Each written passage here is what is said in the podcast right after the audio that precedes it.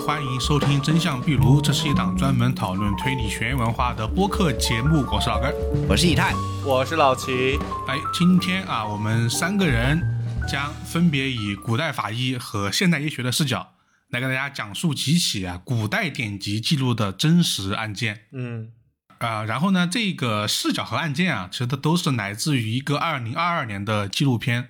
啊，纪录片的名字呢叫《超时空鉴定》啊。嗯，对，因为我当时看完之后觉得这个视角比较有趣啊。这个纪录片它是以我国著名的法医学这个典籍《洗冤集录》为核心做的一个节目。嗯，它会先放在古代啊，看这些古代怎么用这些法医知识啊来破案，然后呢，他会重新再以现代法医学的角度啊，再次来破解这么同样一个。案件啊，然后呢，以此呢来呈现法医学的知识啊，我们觉得这个形式啊很好玩啊，是一个非常有趣的呈现知识的一个方法啊。我们也挑选了其中的一些非常具有代表性的案件，然后呢，同时呢，在案件上做了一些相关就是法医学知识和推理小说的一些拓展，来看一看啊，这古今法医学是怎么鉴定案件的。嗯，我们今天就是一人讲一个案件啊。我们呢，先来听第一个。好，呃，这起案件啊，在纪录片里的名字是“白色粉末”。案子呢是发生于明代成化年间的广东省。这年的腊月，一位樵夫在深山里迷了路，寻路过程中呢，就在荒野的杂草里发现了一具尸体。樵夫当时被吓得是夺路而逃。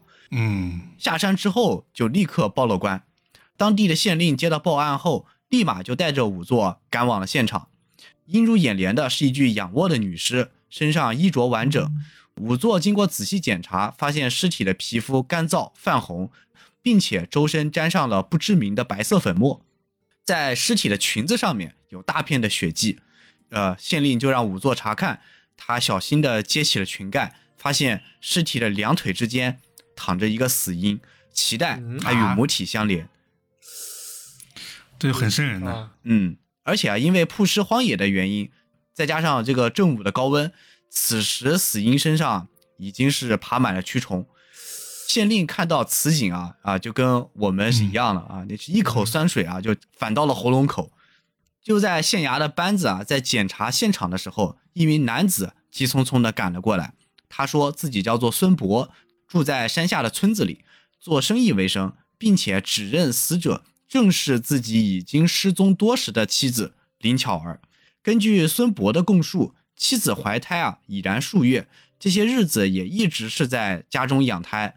在本月初二，自己离家外出做生意，直到初六呢才回家。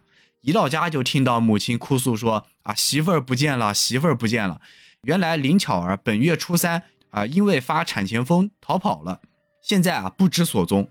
呃，孙博立马就发动乡邻啊，跟自己去寻找妻子，但是呢，一直是没有寻得踪迹。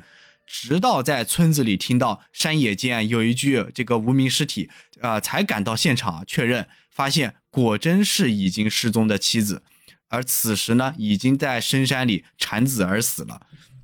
就在孙博经历丧妻之痛的时候，死者的父亲。林大海也闻讯赶到了现场，并且对孙博说的林巧儿发产前风的说法是厉声驳斥。啊，他说自己的女儿虽然身体羸弱，但是精神是一直很好的，就是没有去发产前风的这个可能性。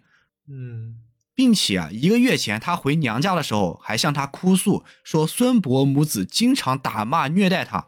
林大海这个时候就指责孙博，一定是你们母子逼良为娼啊！但是女儿不从，你们就将其杀害。为什么林大海说这个一定是他们逼良为娼呢？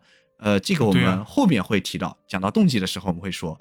啊，现在我们就先放一放。嗯，啊，这翁婿二人啊，此时是各执一词，当场就掐起来。但是看到这个场面，县令一时也是没了主意，毕竟这两个人啊，就是。各说各的啊，也没有太多的证据可以证明啊。三思之后呢，他就选择向上级求助。于是案件的验状就送到了刑部下辖的广东清吏司。清吏司郎中张律在了解案情之后啊，就立刻赶往了县衙。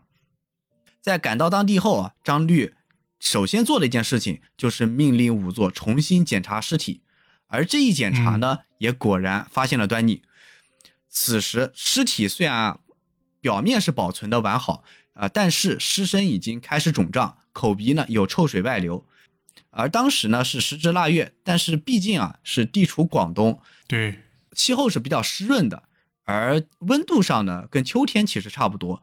嗯，对，故而张律根据《洗冤集录》四时变动章上面有记载：秋三月经四五日，口鼻内支流驱出，变身胖胀，口唇内翻，疱疹起。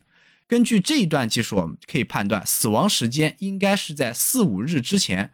这就跟死者丈夫孙博所说的啊林巧儿是初三失踪的说法是对得上的。嗯对，接着呢，张律就叫来了稳婆，想进一步确定死者是不是如孙博所说的难产而死。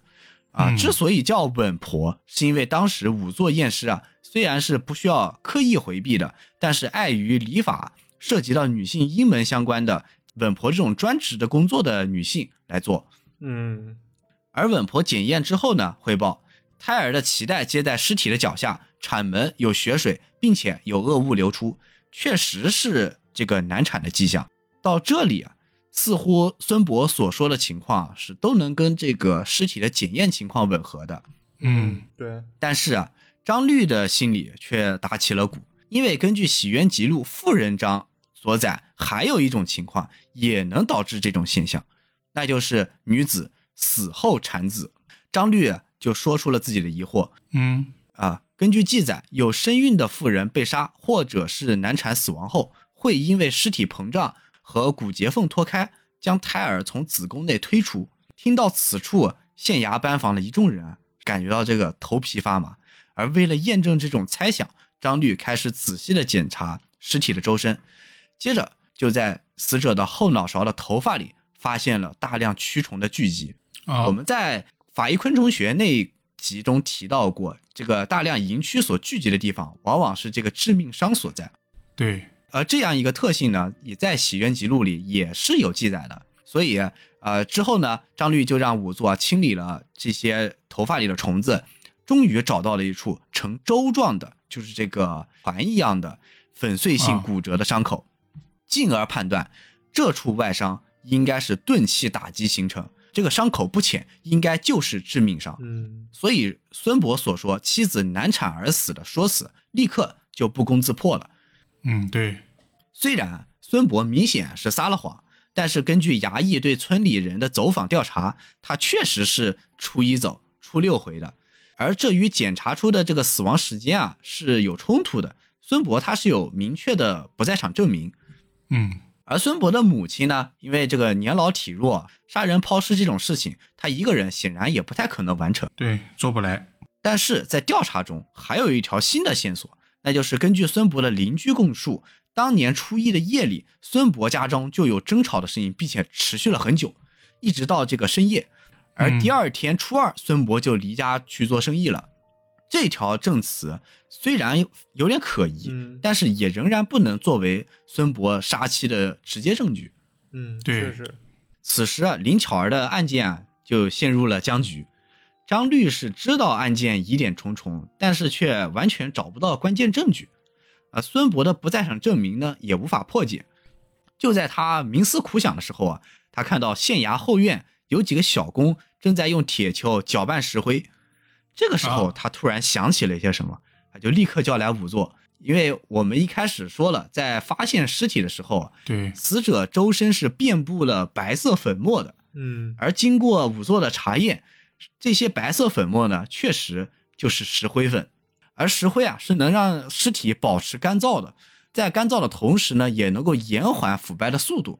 而这呢，也就是孙博制造不在场证明的真相了。张玉就立刻命衙役搜查孙博的家，之后官差在一间上锁的房间里面找到一口棺材，撬开一看，里面撒满了石灰粉，并且还有清晰的血迹。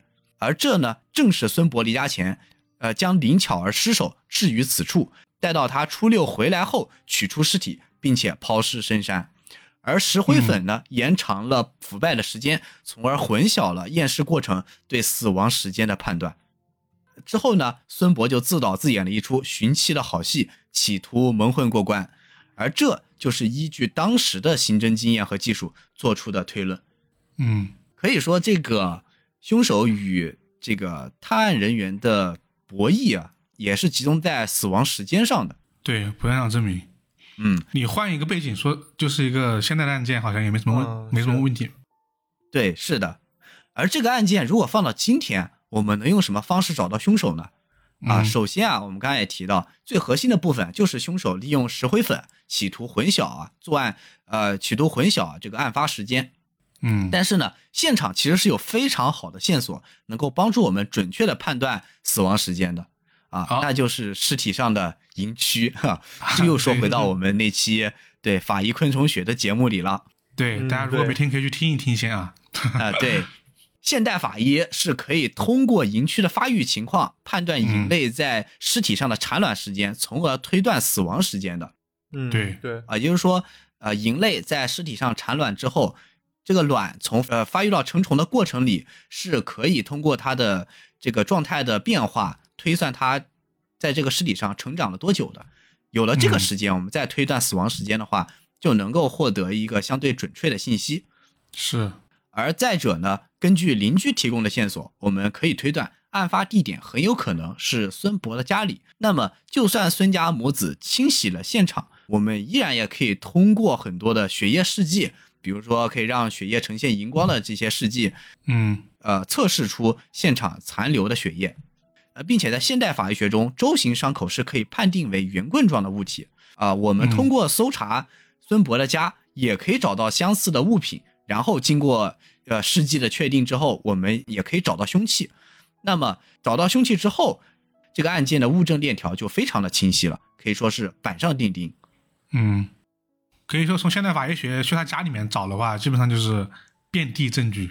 对，嗯，对，是的，嗯可以说他如果是在家里杀死了一个人，呃，可以说他基本上是不太可能跑得掉的。而且我们看到了很多现代案件里面，这个妻子被杀，那么相关的行政人员一定是第一时间去调查丈夫的嫌疑。对，是，所以说，在现代，孙博应该是基本跑不掉的。嗯而我们如果回到明代呢，呃，在对簿公堂之后，孙博当然也知道自己跑不掉，但他居然大大方方的承认了，并且有恃无恐，这是为什么呢？啊因为在明代的法律中，只有在丈夫让妻子卖身，妻子不从的情况下，丈夫杀死妻子才需要偿命，会被判以绞刑；其他的情况下，丈夫不会被判以死刑。所以林巧儿的父亲林大海一开始就要坚持孙家母子逼良为娼，某种程度上来说，就是想帮女儿讨还公道。哦，啊呃，说白了，他想要让孙博血债血偿。哦，因为他控告其他的罪名，孙博是不会被判以死刑的啊嗯是。这怎么说呢？这是一种历史或者说以前社会的弊病吧。嗯对对，这个没问题。而孙博在堂上呢，则是坚称自己的杀人动机是妻子因为辱骂母亲，以下犯上，自己是一时激愤失手打死了林巧儿。就各执一词吗。对，就各执一词。但是呢，因为林大海说孙博逼良为娼，他其实是拿不出呃确凿的证据的。呃，张律呢也没有办法确认孙博说的妻子辱骂母亲的这个事实啊、是不是真的存在。在当时的技术水平上，也只能是采纳了孙博的供词啊。但是呢，在判决上，孙博因为确实存在抛尸荒野的行为，所以呢，啊就根据法律给他定了一个侮辱尸体罪。最后是判了孙博杖六十，徒刑一年。嗯，但是痛失爱女的林大海因为诬告罪被判杖九十，徒刑两年六个月。说他判的比孙博还重。对呀、这多了一年，刑期也多，杖罚也多。对，多了三十章。对，从今天的视角来看，这判决结果毫无疑问是非常荒唐的。对，嗯，是，荒谬至极。而这一案件呢，是纪录片根据历史的原型案件改编的，而原本的案件呢，是一个更加残忍而且有些复杂的案件。嗯此案是记录在一篇王公义公博稿里的这样的一个案子，因为在当时大理寺才是终审机关，他对于刑部送审的这些案件，他如果是认为判刑不当的话，是会予以驳回的。我们刚才也提到，啊张律所属的机构是广东的清吏司啊、它是隶属于刑部的。而我们刚才提到了王公义公驳稿，呃，就是驳回这个案件审判的一个文书。当时时任大理寺卿的王盖在这份驳回书里啊，记载了原本案件的这个经过。原本的这个案件叫做苏铎杀妻案，根据公博稿中苏铎自己的供述，起初是因为妻子李妙媛不肯给他做鞋，他就辱骂妻子。接着呢，妻子也回骂他，母亲李氏听到后就开始殴打妻子，于是呢，嗯妻子也开始骂婆婆。嗯那苏铎此时就抄起了根木棍打死了妻子。李氏呢就怕亲家状告儿子杀妻，嗯此时李妙媛已有将近九个月的身孕。接下来的这个内容啊，会比较残忍，大家也可以选择性的跳过一下啊。苏铎便选择用尖刀剖开了妻子的肚子，取出了孩子，想伪装成妻子难产而死。而此时现场已经是血流满地了，苏铎就喊来了外甥女，在地上撒灰掩埋血迹，并把取出了胎儿放进了一个砂锅里，并且用石灰粉掩埋了起来。之后，李妙媛的父亲状告苏铎杀妻，理由用的也是逼良为娼，因为他是嗯务必想让苏铎偿命的。这时呢，苏铎的母亲李氏便把死因取出，并且扔到了水中。最后，刑部的定罪就跟纪录片里一样了，苏铎剖尸取婴，判定为毁尸，只是轻罚；而李妙元的父亲因为诬告罪判的比苏铎还重。大理寺卿王盖在博稿中直接就表达了：刑部你们做的什么狗屁判决？对呀、原文是说此等情节游说不通，巨难平允。王盖对苏铎的证词也基本是嗤之以鼻。如果你是说想要伪装成妻子难产而死，为什么在李父状告杀妻后，母亲李氏要把孩子扔掉？啊，这一证词矛盾，明显是苏家母子在说谎。刑部，你们鼻子上两个窟窿眼用来出气儿是看不见吗？而且王盖也在博稿中对于当时的一些法律和判决问题发表了自己的见解。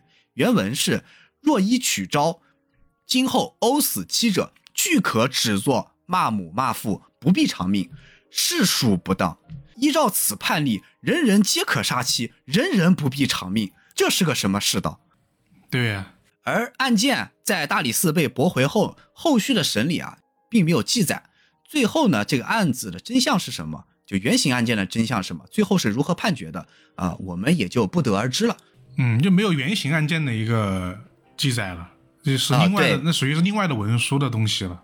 对，我们可以看到这个纪录片中改编的案件跟原型案件的差别是比较大的。虽然都有用到了石灰这样的一个元素，但是嗯原型案件很明显在动机以及处理上啊更加的复杂。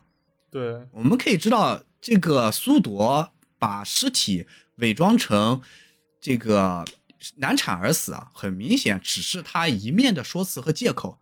对，可以看到，他核心的这个一些动机是围绕在这个孩子身上的。他打死妻子也绝对不可能是因为妻子辱骂自己的母亲这样的一个原因，然后自己激愤杀人，很可能是一起有预谋的，甚至是针对肚子里的孩子的这样的一个行为去进行了杀人，而且手段极其的残忍。血腥。对，这个手段太恐怖了，你感觉就很瘆得慌。这属于是九个月的身孕，他把肚子给剖开了。对，就是孩子基本上是马上就要出生的状态了。对他，强行杀死了妻子，剖出胎儿，这个事情是在当时看来都是应该是完全无法容忍的事情。但是最后嗯刑部居然搞了这么个判决，呃，难怪王盖在这个驳回书里面啊是义愤填膺，非常生气。是，啊这就属于是他最后说的话了嘛。你如果你如果是这样来判的话，人人就可以模仿。对，杀害妻子，然后又不用担责任。是，啊对，那人人都都用这样的一个借口，呃，然后刑部也不追查，就让一个凶手这么堂而皇之的逃过法律的严惩，甚至还把想要复仇的亲人定了一个诬告罪，判的还如此之重，嗯就，完全没有考虑到任何的良知公义、对良知这些东西。但是比较可惜的是，我们也没办法看到这起案件最终的一个审判和一个结果。是，只能说时代的局限性是在那儿的。你你说这个刑部的官员吧，就是只能说大理寺卿骂得好。嗯，对，是。但是我我是觉得，如果像是有王盖这样，呃，还是比较有正义感，并且有责任心的这样的一些官员，是在刑部以及在司法这样一个机构里面在执行，相信这个案子应该还会是有一个啊，希望他有一个比较好的一个处理吧。虽然我们也看不到了，对，也藏在历史之中了。嗯，起码不要让苏铎这样的人，就是轻易的逃过啊法律的制裁。虽然说法律可能最后不能把他怎么样，以明代那个漏洞百出的法律来演，嗯但是起码不能让他就这么一个轻判就完了吧？是对，但就是另外一想，怎么说呢？大理寺卿只有一个，刑部官员不知道有多少个，这是最恐怖的。嗯，这个这就跟什么，跟宋宋慈一样嘛，对，对是，吧？就凭你一个宋词能还这朗朗乾坤吗？就是 同样的的事情嘛吴苗水太多，而宋词太少。对，是好，那以上就是我们今天的第一个案件。啊啊，刚刚是第一个案件啊，大家也听了，其实很明显能看到这个节目其实做了一定的改编的啊。然后其次就是在真正的现代法医学面前，能查的东西特别多是啊。然后我呢给大家带来第二个案件，这第二个案件它有一点就是现代法医学的这个查的点啊，和古代法医查的点啊，其实是还挺一致的啊，只不过说现代法医可能有更多先进的一些技术手段，对来验证它，嗯但是思路其实是一样的。嗯，我讲的这个是这个纪录片的第一集啊，它的名字叫《血色窗花》啊。为什么叫这个名字？大家后面可能会知道。然后啊，只说这个夜半三更啊，明朝某个县衙里面这个鸣冤鼓被人给敲醒了。投案的人呢，名字叫张坤啊。他说自己的堂兄和自己的夫人通奸，被他给撞见了。扭打中啊，两个人都死了。然后呢，他就将两个人的头啊都砍了下来，嗯，报官啊，还说啊这怨不得自己。两个人呢是奸夫淫妇，罪有应得。这小伙心理素质够强，而且还有一点在于什么？为什么这个人砍了头啊，相当于砍两个人头嘛，还敢来县衙呢？杀了人嘛？哦，对，啊，这又是明代法律的问题了。啊，对，这不是自首啊，这明代法律啊，根据这个大明律的规定，你如果是当场抓奸杀死奸夫奸妇啊，你不用追究任何的责任。也就是说啊，那就是无罪。这个人就只是来这个，他说是来报案，实际上呢，觉得就是报告一下啊，对，我就无罪释放了。没罪，对，证明一下这个我是没罪的。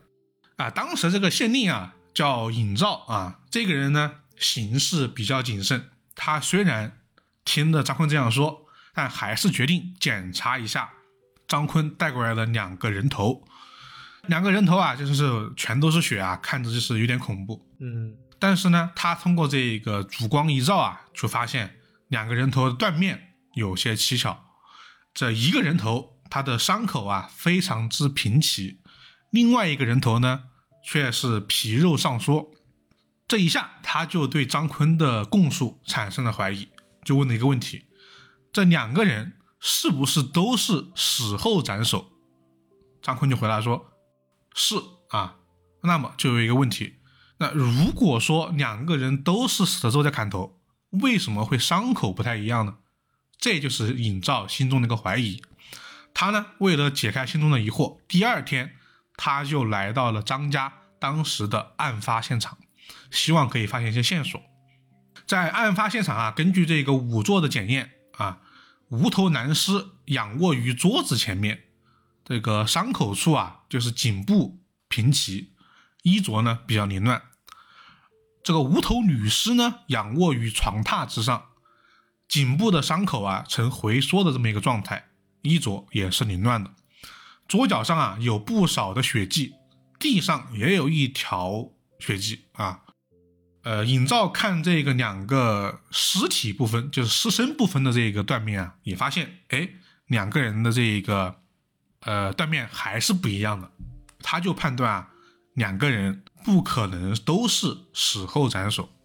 但是啊，根据张坤的供述，他后面有一个更加完整的供述。他说，他昨天晚上啊，在家宴上喝多了酒，回房的时候就看见自己的这个妻子王贤和张顺啊，正在这个颠鸾倒凤啊，所以这个张顺就拿起剪刀就要捅张坤。张坤呢，他的妻子呢，王贤就上去阻拦，被张顺一把推开，头呢撞在了桌角之上，当场死亡。然后这个张顺又继续和张坤扭打，情急之中呢，张坤就掐死了张顺。这个时候啊，张坤仍然觉得气不过啊，所以呢，砍下了两个人的人头。就按照这个证词来说，它是有先后顺序的嘛？对，嗯，对，但是刚刚我们也说了，这个人头和尸身颈部的这个伤口，应该不可能都是石头砍头的。嗯，是，对，因为两个伤口有很大的区别，对应该不是在同一个时期被砍下来的。对，然后但是他这个证词就说的是至少都是都是时候嘛，嗯，所以说毫无疑问啊，张坤是在撒谎的。对，那就有一个新的问题，刚刚说了，按照大明律法的规定，捉奸杀人你是无罪的。那么张坤有什么说谎的理由呢？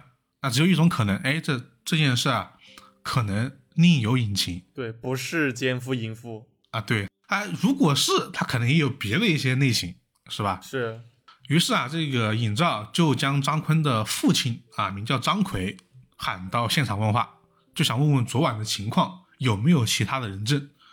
张奎就说啊，昨天家里面呢确实谈成了一笔买卖，呃，张奎父子呢就把他们的侄儿啊张顺叫过来小聚一下。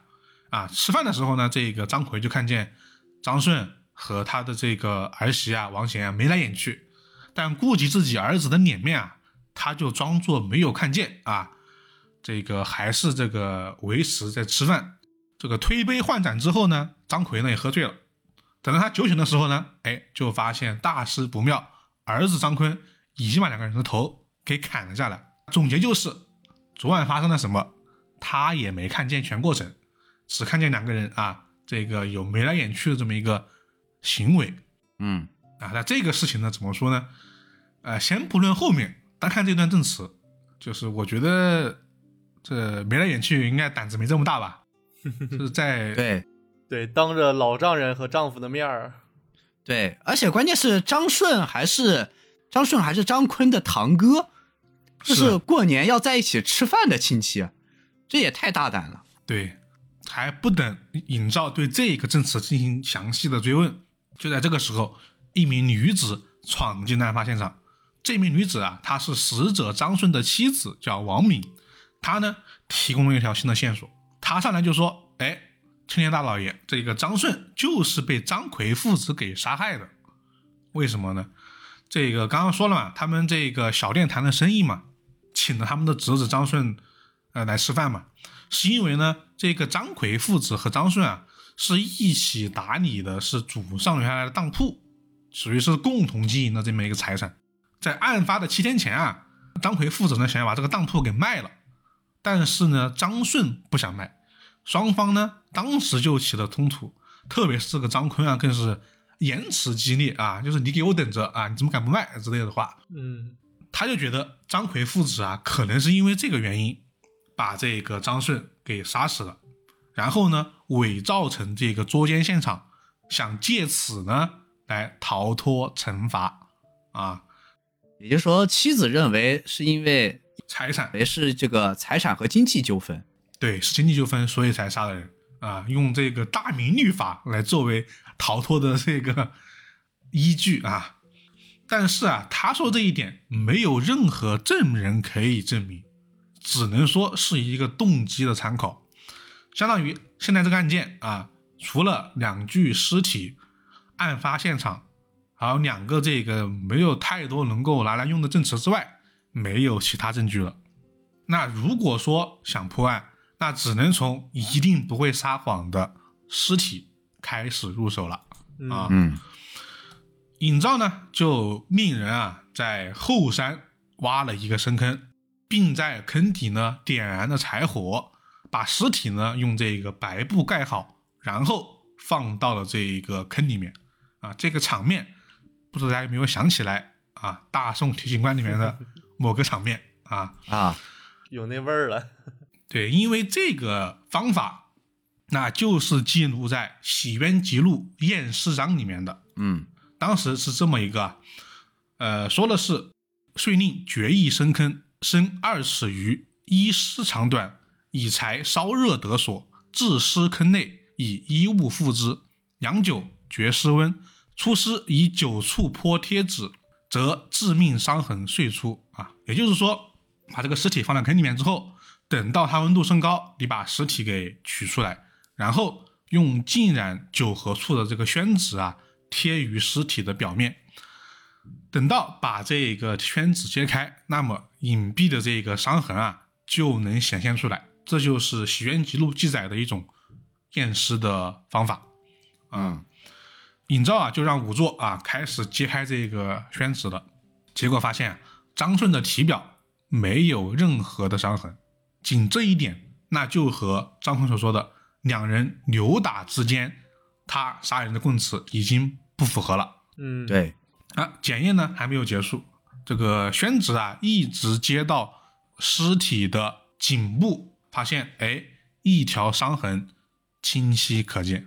哦，所以说这个张顺啊，也就是这个男性尸体啊，他是被绳索给勒死了，嗯勒痕呢又恰巧在颈部的切口处，这呢就是他砍头的理由啊啊，就是为了掩盖这个勒痕嘛。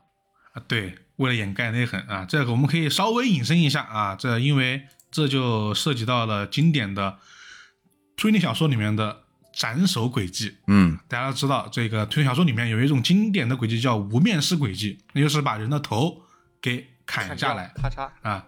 其中的第一条，基本上大家做这个讲解的第一条就是为了掩盖尸体上的一个证据啊，因为这个证据啊，它可能会暴露凶手，比如说这个伤口啊，它这个断面啊有点问题，都可以来作为一个证据啊。大家如果想听其他的啊，可以去看看。首先是珊珊老师的《手无作废之物》啊，嗯，里面有个无头尸讲义。嗯，，对，十一种分类吧，嗯。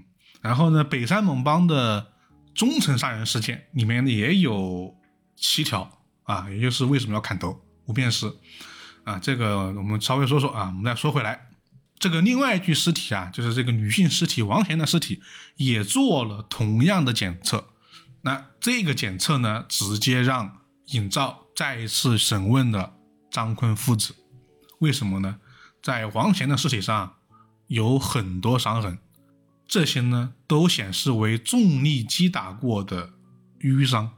哦，就是反过来了啊！本来说打架这个王顺身上啊是没有打架的，呃，本来说是这个有奸情的这个妻子王贤啊，身上反而都是重力击打过的淤伤因为证词里说王贤是一头撞死的。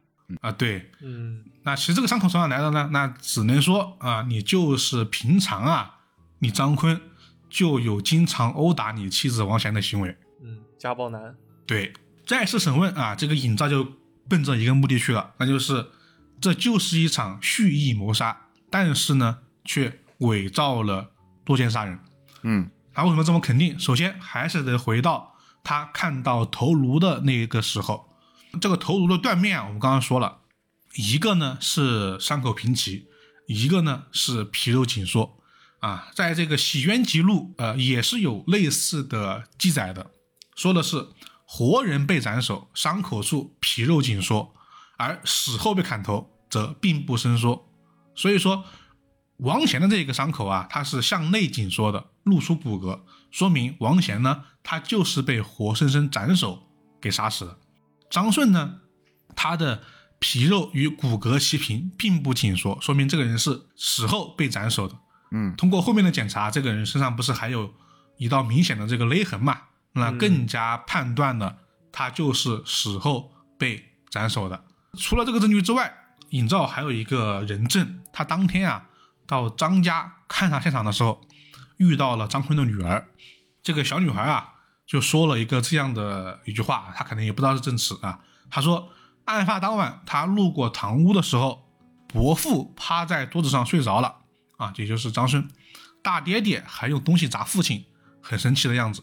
比如说这个张奎啊在砸这个张坤，这句话就让他串联了所有的证据，因为经过他的暗中调查，张坤的右手是骨折的，他是没有力气用绳索勒死还是一个年轻力壮的张顺的，谁有这个力气呢？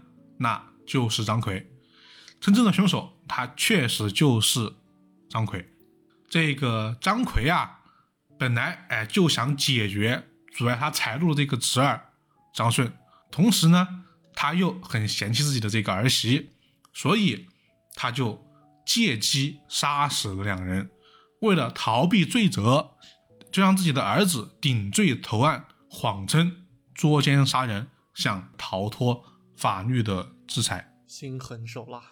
对，最后的凶手是这个父亲啊，这也是得到的证实的。嗯对，然后这就是呃，古代这个案件根据《洗冤集录》里面的，是根据这个《洗冤集录》里面两种验尸的方法得到的关键证据啊。我觉得这个怎么说，现在看来还是依然相当有科学的这个性质在里面的。它是有一定科学依据的，还只是说他他们啊当时没有弄清这个原理，但是知道它是一个表征啊。嗯所以说啊，刚刚我们说了是古代法医嘛，那现在就是现代法医时间了。现代法医怎么来查这两具尸体呢？可以说啊，方法很多。担任这个讲解的啊，是华中科技大学的法医学教授周义武教授啊。这个周义武教授，我我觉得大家如果喜欢看法医学的知识的话，应该会比较熟悉，因为他当年在这个公开课上，当年有很多这种网络公开课嘛，他有一门学科叫大话法医学，我觉得大家可以去看看啊，那个还挺有意思的啊。首先，我们就说这个现代法医的第一种方法，那就是利用光学原理，可以对伤口的断面进行三维扫描成像，然后建立模型数据啊，这就是降维打击了。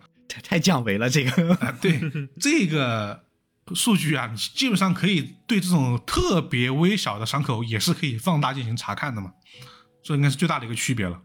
这是往明朝扔了个奥项布，啊，对，降维打击是吧？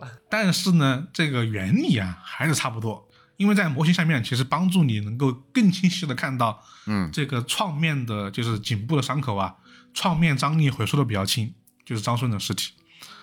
然后此外呢，颈部还有一个条形的鲜红色的一个锁沟啊，中间有很明显的凹陷，这个呢其实就是那个勒死的伤口了。但是呢，在现代法医学的鉴定里面，你还是要有更加科学的证据的嘛。所以说，有锁沟确实是有这个锁沟的，但是你要判断它到底是不是死后形成的，就得依据别的方法了。在日常的鉴定里面啊，用的方法是采取分层解剖，然后呢，呃，进行这个切片的观察。因为锁骨下面这种肌肉啊，它如果肌肉出血比较明显，一般情况呢就代表它是生前形成的。更进一步的这一个检测啊，那就是取下淋巴结进行病理学的检查。呃，我们知道这个淋巴结它是分布于人体全身的嘛。其实如果你人生前受到这个损伤，损伤部位的这个血管破裂，那么血液中的红细胞呢就会经过淋巴管，然后呢流入附近的淋巴结，导致淋巴结中的淋巴窦充满红细胞，也就是常说的淋巴窦出血现象。嗯这是可以检测出来的。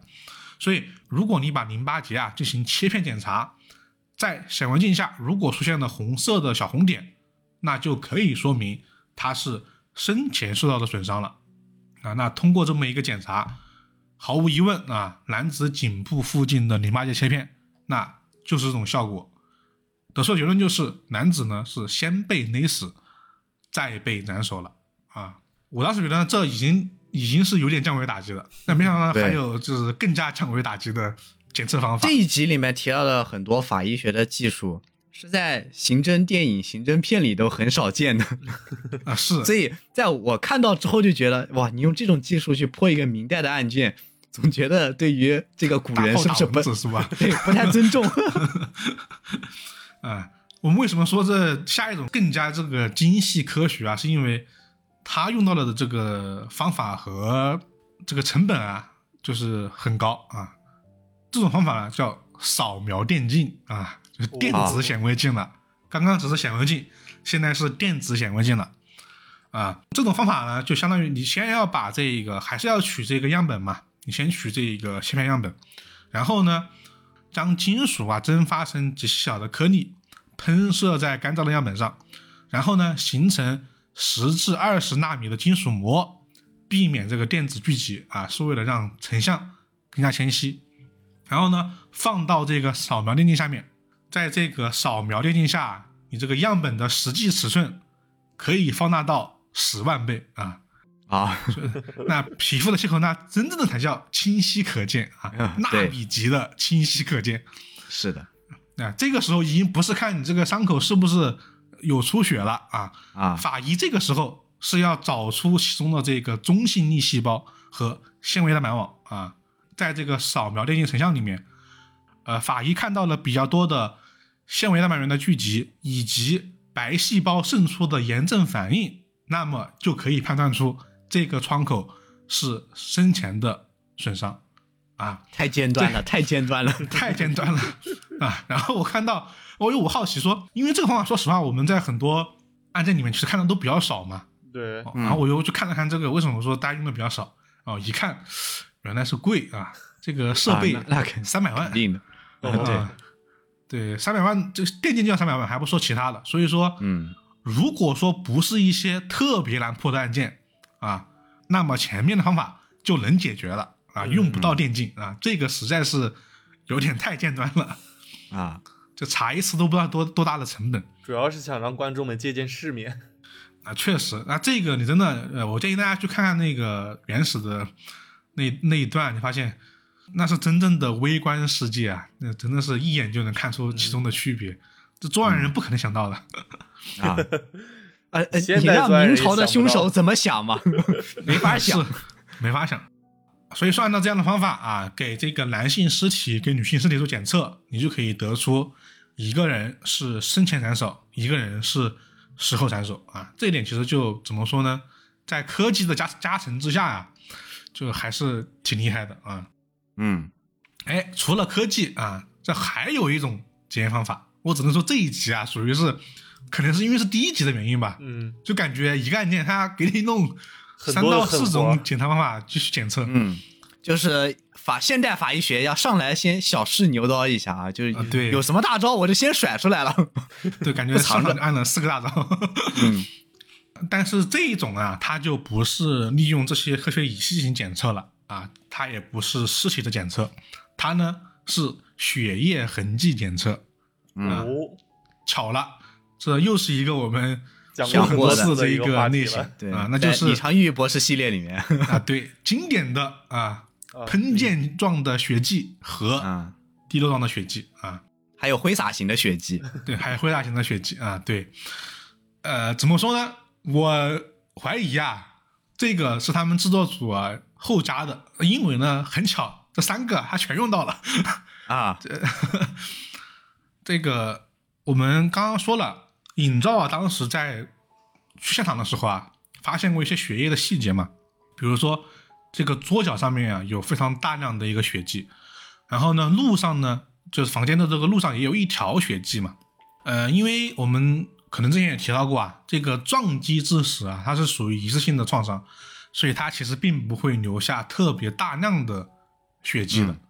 但是呢，按照当时的证词所说，这个撞击只发生的一次，嗯，结果呢，这个桌角上啊血迹很多，这一下就说明现场是伪造的。嗯这个桌角啊，并不是真正的案发地点，也不是真正的他死亡的这一个地点。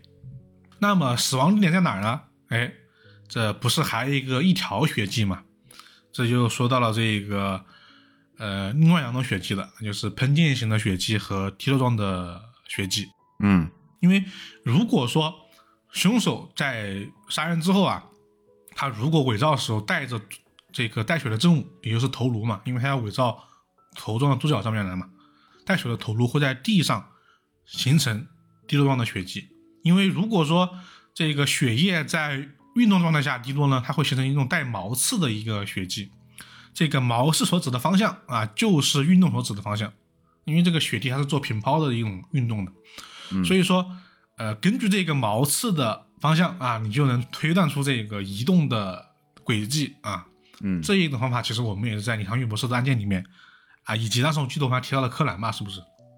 呃，我们是在那个，我们是在今日说法啊，对，今日说法尔摩斯的那期里面提到过的。啊对对对对对对，那一期的案子叫做血迹的研究。对，小血迹的研究飞林老师还说过，这种呃有毛刺的血液，它是像彗星一样的，它是带有一个彗尾，彗尾的朝向嗯，就是这个哦不对，彗星头的朝向就是它移动的轨迹方向嗯，对，怎么说有讲的有点多，记差了，啊。对，都涉及到但是血迹了。我们确实啊好多都提到过啊。嗯对，因为血迹痕迹确实是一个非常重要的现场证据啊，嗯，而且非常的直观。对，非常直观。呃呃，刚刚说到这个这个移动痕迹啊，就指向了这个呃女性尸体所在的床上啊，这个床上呢，呃，有另外一种血迹，它就是喷溅状的血迹。嗯因为人的这个动脉血管啊，如果说你受外力伤害的破裂，那么强大的压力呢，就会使血液瞬间的往外喷出。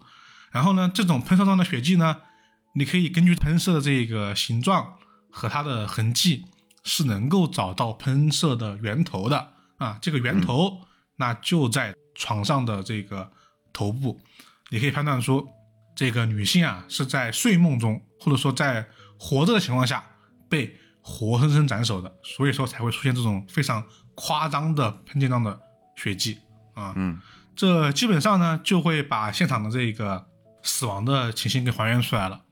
嗯呃，最后呢是这个挥洒状的血迹嘛，因为男性死者张顺啊他是事后被斩首的，这个时候人的心脏已经停止跳动了，那么因为没有压力，所以说断头的这个地方它只会形成呃血泊，是一滩血迹，嗯，它只会流出来，不会喷出来。所以你能够确定这个死者男性死者他是在另外一个地方死掉的啊。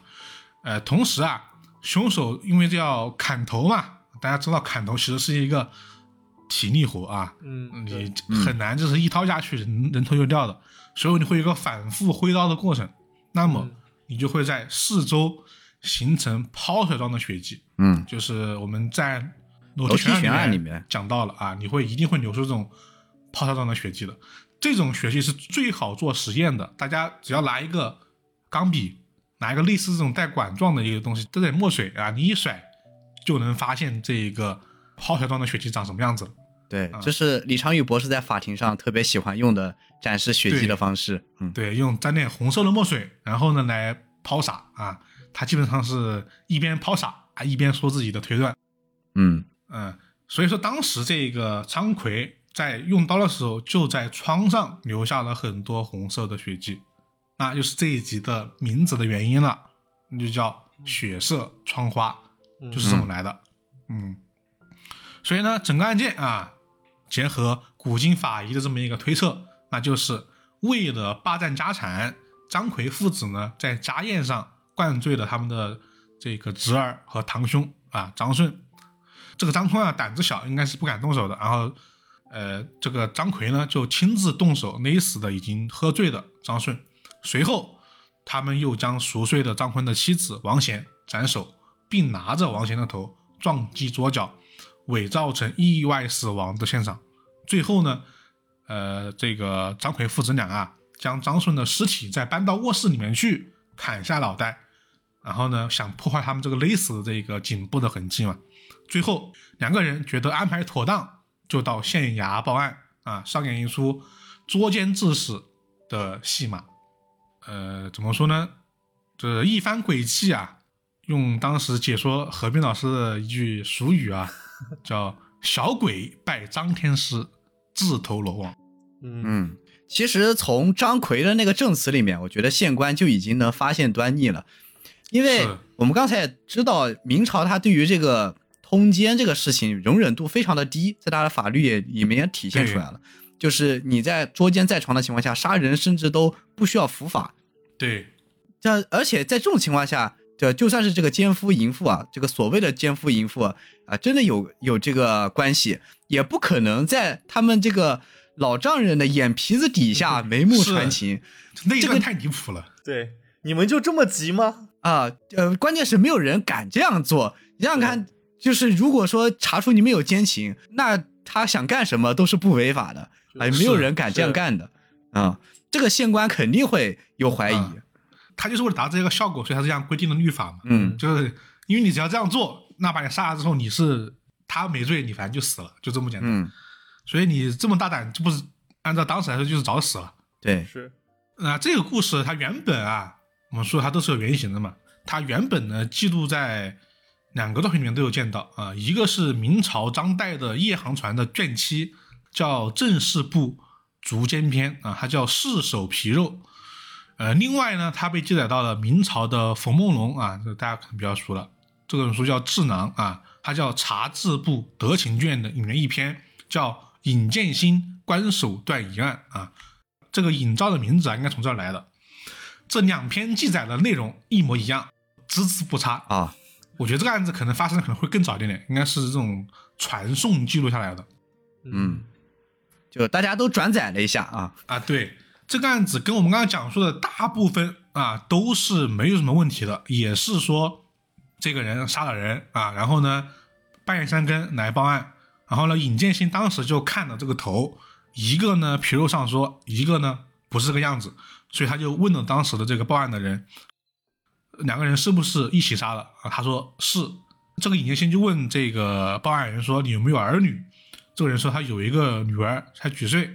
好，他就把这个报案人关到监狱里面，然后第二天提审了他的女儿啊，用了一些水果啊、食物啊、好吃的，就是引诱了一下。这个女儿呢，哎，就把这个真相全部都说了，父亲跟儿子就此认罪，这是当时案件的那个过程。嗯怎么说呢？他保留了一个核心的点，就是这个尹建新啊，也是看了人头之后就发现事情不对劲啊。嗯呃，但是我觉得这个结构里面加了很多细节，在于什么？还是把砍头这个事情啊想的做的比较容易了一点点。啊，呃，颈部这个断面啊，应该会比结构里面呈现的更加夸张一点点。啊，对这，个特别是这个活人砍头，你一刀下去，呃，我觉得当时这个这个这刀的水平应该也很难一刀斩断吧。除非这个张奎以前是干刽子手的 以啊，前是就是，有这个童子功，否则基本上不太可能。对，所以说，呃，在当时应该可能是这个这个头部的断面应该是特别明显，嗯但是这一改编，说实话，把这个怎么说呢？这个法医的这个尸体检验和血液检验其实都放进去了。对，但我觉得这改编改的最好的地方就在于他解释了砍头的原因。原本的嗯案件是没有的，你为什么你就就杀两个人？你说奸夫淫妇，你把这两个人杀了，对吧？然后也不需要说一定要用砍头的方式，这么这么极端而且这么难以办到的事情。对他加了一个勒死嘛，啊、对他这里面改编就加了一个勒死，他为了掩藏这个伤口，所以把男的头给砍掉了。然后呢，他为了让这个行为啊正当化，所以他也对女性啊也选择这个砍头也一起嗯砍啊。对，这样的话就是想让让两个人对我把他们俩杀了，然后呢把他们头砍了啊，对，就有一点这个呃报复这个意味在里面，从而去解释他砍头的行为，从而掩盖这个勒死的伤口。对，原本呢这个记录里面确实没有说为什么砍头，只是说，哎，先杀了这个侄子，然后又杀了这个妻子啊。我是觉得这一集的改编是非常有推理小说的意味的，尤其是这个凶手的最后选择，就是你正常情况下你就是让反转的这个对有反转的，就啊不是这个张坤是凶手，而是对哎来了个反转，因为是张坤他手受伤了，最后他爹是凶手啊，嗯，那一下是很有反转感的。嗯嗯我我觉得啊，我们刚刚说这两个啊，就以太说那个跟我说的这个，其实都有推理小说的感觉，因为他们这个杀人的手法都是为了掩盖，就是用诡计来掩盖自己的罪行嘛。对，都嗯是有一个小轨迹在里面的，对，一个是破解不在场证明是，啊，一个是这个砍头的轨迹对，无面尸轨迹算是，他这个啊，算是其无面中的一种。算是对，这是改编的。然后从另外一个层面上来说，因为老徐说那个可能跟我们有点不太一样啊。我们说这两个怎么说呢？都是这是家庭里面的案件，我只能说这个明朝律法啊是不是让这些人就是动起手来更狠了一点点？有些太纵容他们了。我怎么都是些这么狠的杀人手法？你看，第一个直接就是杀人妻这个杀妻，然后剖剖剖死，然后这个是直接活生生直接床上给把头给砍了，就是本来只是想杀这个侄子嘛，对，为了钱嘛，那后来一想，我靠，顺便就是为了让这个罪名合理化，把自己的妻子也一并把头给砍了，就就这么狠，就是这个律法，你你只能说你不知道它到底起到了什么样的作用。只能说在从这个律法也能感受出来，就是在这样一个风气状态下，就是他们觉得伦理纲常比人命重要。是，那明朝大家知道吗？是这个伦理纲常在朱熹老师的 这个伸张之下是变得更严了的，是有道理的。呃，是能够知道当时的情况了，但是你放在现在肯定是无法理解的啊。存天理灭人欲吗。呃，对啊，我们接下来说第三个啊，第三个案件怎么说呢？我是觉得案件的一开场就是比较吓人的那种类型的嗯，啊，是吧？好，那接下来讲的呢是六集里面的第五个案子，名字叫做微笑男尸啊。我选这个案子的原因呢，主要有三个。首先，第一个就是它的谜面是我个人认为啊，我个人认为六个案子里面最精彩也是最容易吸引人的，嗯，因为它是达成了一个效果，就是尸体它的一个情况和它的所处的环境格格不入，就会产生一个非常大的一个反差感，就会让你好奇这个案子的作案手法究竟是什么。它有这样一个效果，一会儿讲到的时候可以具体说一下。第二个就是它整个的断案的过程涉及到了多个嫌疑人，而且还经历了多次的小反转，就是看起来会稍微精彩一点。第三个就是导演，就是这个这个案子的导演在开头竟然还埋了一个小伏笔，就那个小伏笔，我第一次看的时候我还以为是制作组他失误了，就就出了个纰漏。但是等我看完全片，知道凶手是谁以后，我再回来再看那一段啊，就会知道原来导演不是不小心的，他是专门埋了一个伏笔在那里。哦，还有伏笔啊，对，其实他每集片头都是伏笔啊。嗯，确实可以这么说。首先，故事一开始嘛，就是一个惯例的一个惊悚小片段嘛，也顺便交代了一下事情的起因、啊，就说是在有一个叫武平县的这么一个地方，一天晚上，一个叫刘大郎的木匠在自己家院子里小便的时候，无意中在地里面发现了一个人头大的一个小坛子啊，他而且他拿起那个坛子轻轻摇了一下，发现里面有很多金属片儿碰撞的声音，啊，以为捡到宝了，对，可能是挖到宝了。然后他赶紧把坛子拿回家，结果他刚一打开，呃，探头一看，坛子里面装了东西，立马吓得往后退。然后这个时候视角往下移，就看到从这个坛子里面渗出了很多红色的液体，啊，这个这个开场非常诡异。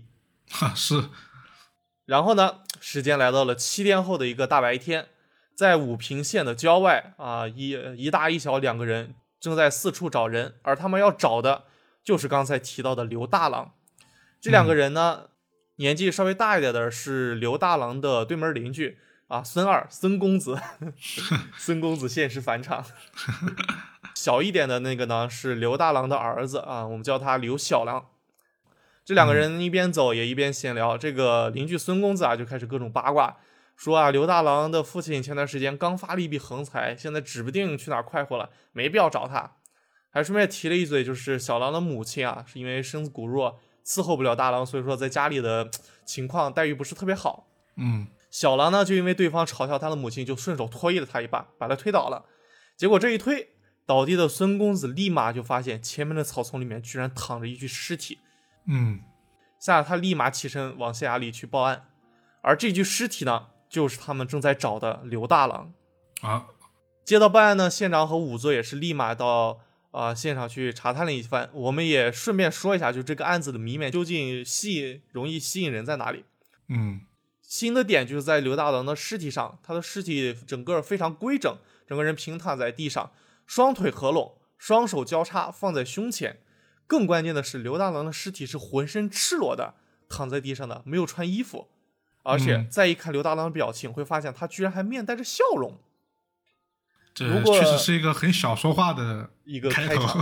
就如果有听众还记得，就是《少年包青天三》的话，里面有一个案子，也是提到就是死者死亡的时候面带微笑这么一个情况。随后呢，根据刘大郎的死状，县长和仵作立马得出了一个，就是你听起来可能有点奇怪的结论：刘大郎应该是冻死的。就是在《洗冤集录》病死章中有记载，冻死者面色萎黄，口内有涎沫，牙齿硬，伸直，双手紧抱胸前，肩衣着单薄。啊，这就是我们经常听说的嘛，就是人体在温度下降到一定程度的时候，会进入一个比较亢奋的状态，体感温度会有所上升，他们就会觉得开始有点变热了，所以就会把衣服脱下来。呃，死前呢，脸上也会带着点微笑。我们听说的童话故事《卖火柴的小女孩》就是这么个情况。刘大郎尸体的情况就非常符合书中的描述。当然呢，为了保险起见呢，仵作还根据《洗冤记录》里面提到的另一种检验方法。将酒和醋倒在死者尸体上，并进行一段时间的揉搓。过了一会儿，尸体上出现了红色的斑点，就有点像那个冻伤的一个冻疮。嗯，仵作呢，于是得出结论：刘大郎应该是被冻死的。但是呢，也就说是意外死亡了。对，对，但是呢，案子到这儿问题就来了。首先第一个，如果你们去看那个节目的话，就会发现当时可是大热天啊，整个武平县郊外都是绿意盎然的。刘大郎怎么会在这种情况下冻死在郊外呢？嗯，这是第一个问题。第二个问题啊，就算用昨天晚上气温骤降来解释冻死的原因，因为可能是在山里面嘛，就是昼夜温差会稍微有一点的大啊，存在可能把人冻死的可能性。但是呢，为什么刘大郎会出现在郊外，一直待到把自己冻死为止呢？而且他身上的衣服去哪儿了？对，嗯如果有衣服，他应该是不会被冻死的。那他的衣服去哪儿了？是，呃，就在这个时候，衙役带过来一个人，这个人呢是县里的乞丐。为什么要把他带过来呢？因为这个乞丐的身上就穿着刘大郎丢失的衣服。啊，这个乞丐呢，也就成了本案的第一个嫌疑人。乞丐呢，也是老老实实交代说，昨天晚上他确实经过过这里，但是呢，他当时并没有看到有尸体，他只是无意中在地上看到了这个衣服，于是就把它捡走了。因为那天晚上特别冷，所以他就把衣服捡走自己穿了。呃，他也没看到什么有有什么尸体，人也不是他杀的。乞丐说的是真话假话呢？暂时我们也是没办法确定，县长也没办法确定。就在这个时候，新的线索又出现了。在死者刘大郎的手中，仵作发现了一根玉簪子，只不过这根玉簪子断了一截儿，是个断了的。一旁的邻居孙公子啊，立马就认出说，这个簪子正是刘大郎的妻子范氏的发簪。顺便他还提了一嘴，就是说范氏在家里啊，经常被丈夫殴打啊，刘大郎也是一个家暴男。嗯，至此呢，动机有了，案件疑点那个突然出现的玉簪子也有了。于是乎呢，范氏就成了本案的第二位嫌疑人。就在这个时候呢，范氏也是来到了现场，啊，除了给刘大郎灌立哭丧以外，他也解释了这个发簪的事情，就是说啊，就刘大郎在家里几次三番的想把自己这个唯一的嫁妆拿出去换酒钱，他自己是东藏西藏，结果没想到最后还是被刘大郎给偷了出去。啊，他还说了一下，就是昨天晚上大郎呢是去了他弟弟二郎家喝酒，结果呢彻夜未归。于是昨天晚上范氏就和他的儿子啊出来寻找了一番，但是因为呢范氏自己身子骨不是特别好，所以说中途就回去了。发簪为什么会出现在大郎的手里，以及大郎出现在郊外的事情啊，算是知道了一个起因。嗯，县令呢也是观察了范氏的身子骨，确实不像是有能力去杀死一个成年男性的，所以呢，现在目前案件最大的嫌疑还是落在了乞丐的身上。县长就进行了一个推测，就也许是这个乞丐发现了醉酒倒地的刘大郎，因为天气太冷，贪图他身上的衣服，所以导致刘大郎赤身裸体躺在郊外，直到被冻死。嗯，这个是可能的。对，嗯这个是很有可能的。眼看瞒不住了啊，就乞丐终于还是交代了事情。衣服呢，确实是他从刘大郎的身上扒下来的，但是呢，早在自己脱他的衣服之前，刘大郎就已经死了。而且因为当天晚上天气确实实在太冷了，乞丐呢也不想事后被人误认为是杀人凶手，所以他就按照自己走南闯北时听到的有关冻死者会出现的一些症状的这么一个传闻，将刘大郎的双手放在胸前，嘴角往上调整，伪装成大郎是冻死的假象。所以这个尸体上的蜜汁微笑是人为伪造的。所以就是有人动过案发现场啊。对，有人嗯动过案发现场，就是这个乞丐。嗯，这个乞丐懂得还挺多 啊，这就是丐帮的这个信息量嘛。对，可能是某一代长老吧。乞丐的这个说法呢，也就给了仵作一个灵感。他再次查看了刘大郎的尸体，尸体上之前不是说用酒和醋呃揉搓尸体，确实出现了一些红斑嘛。嗯仵作仔细查看以后，发现这些红斑都基本位于尸体的背部，比起冻伤，它们更像是血液，就是尸体平躺着，血液向下淤积，导致的。所以说，刘大郎可能真的不是冻死，啊，就是单纯的血液呃像背部淤积导致出现的那么一个红斑。但是呢，刘大郎的尸体上又没有什么外伤，仵作一时间也没办法确认刘大郎真正的死因。两个嫌疑人乞丐和范氏好像也确实没有什么问题，也没有什么直接的证据。就在这个时候，妻子范氏说起了大郎这段时间的经历，也就引出了本案的第三个嫌疑人，也就是刘大郎的亲弟弟刘二郎。哦，我说终于要说到另外一个东西了，就是我们开头提过，现在还没有提过的东西。对，就是我们刚才不是说故事一开始就提到了一个非常诡异的一个场景吗？刘大郎发现了一个罐子吗，是，啊、就是虽然开头拍的挺唬人的，但是那个罐子里面其实就是满满一罐子的铜钱啊，啊，就以当确实还是钱是吧？对还是钱，以那个铜钱的重量来说，对于刘大郎而言，应该算是小发了一笔吧。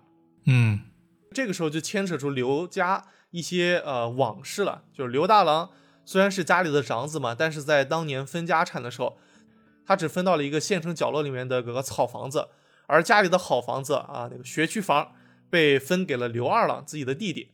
所以说他这些年来一直都是气不过的一个状态，总想着在自己的弟弟面前找回场子，而这一罐钱就是一个机会。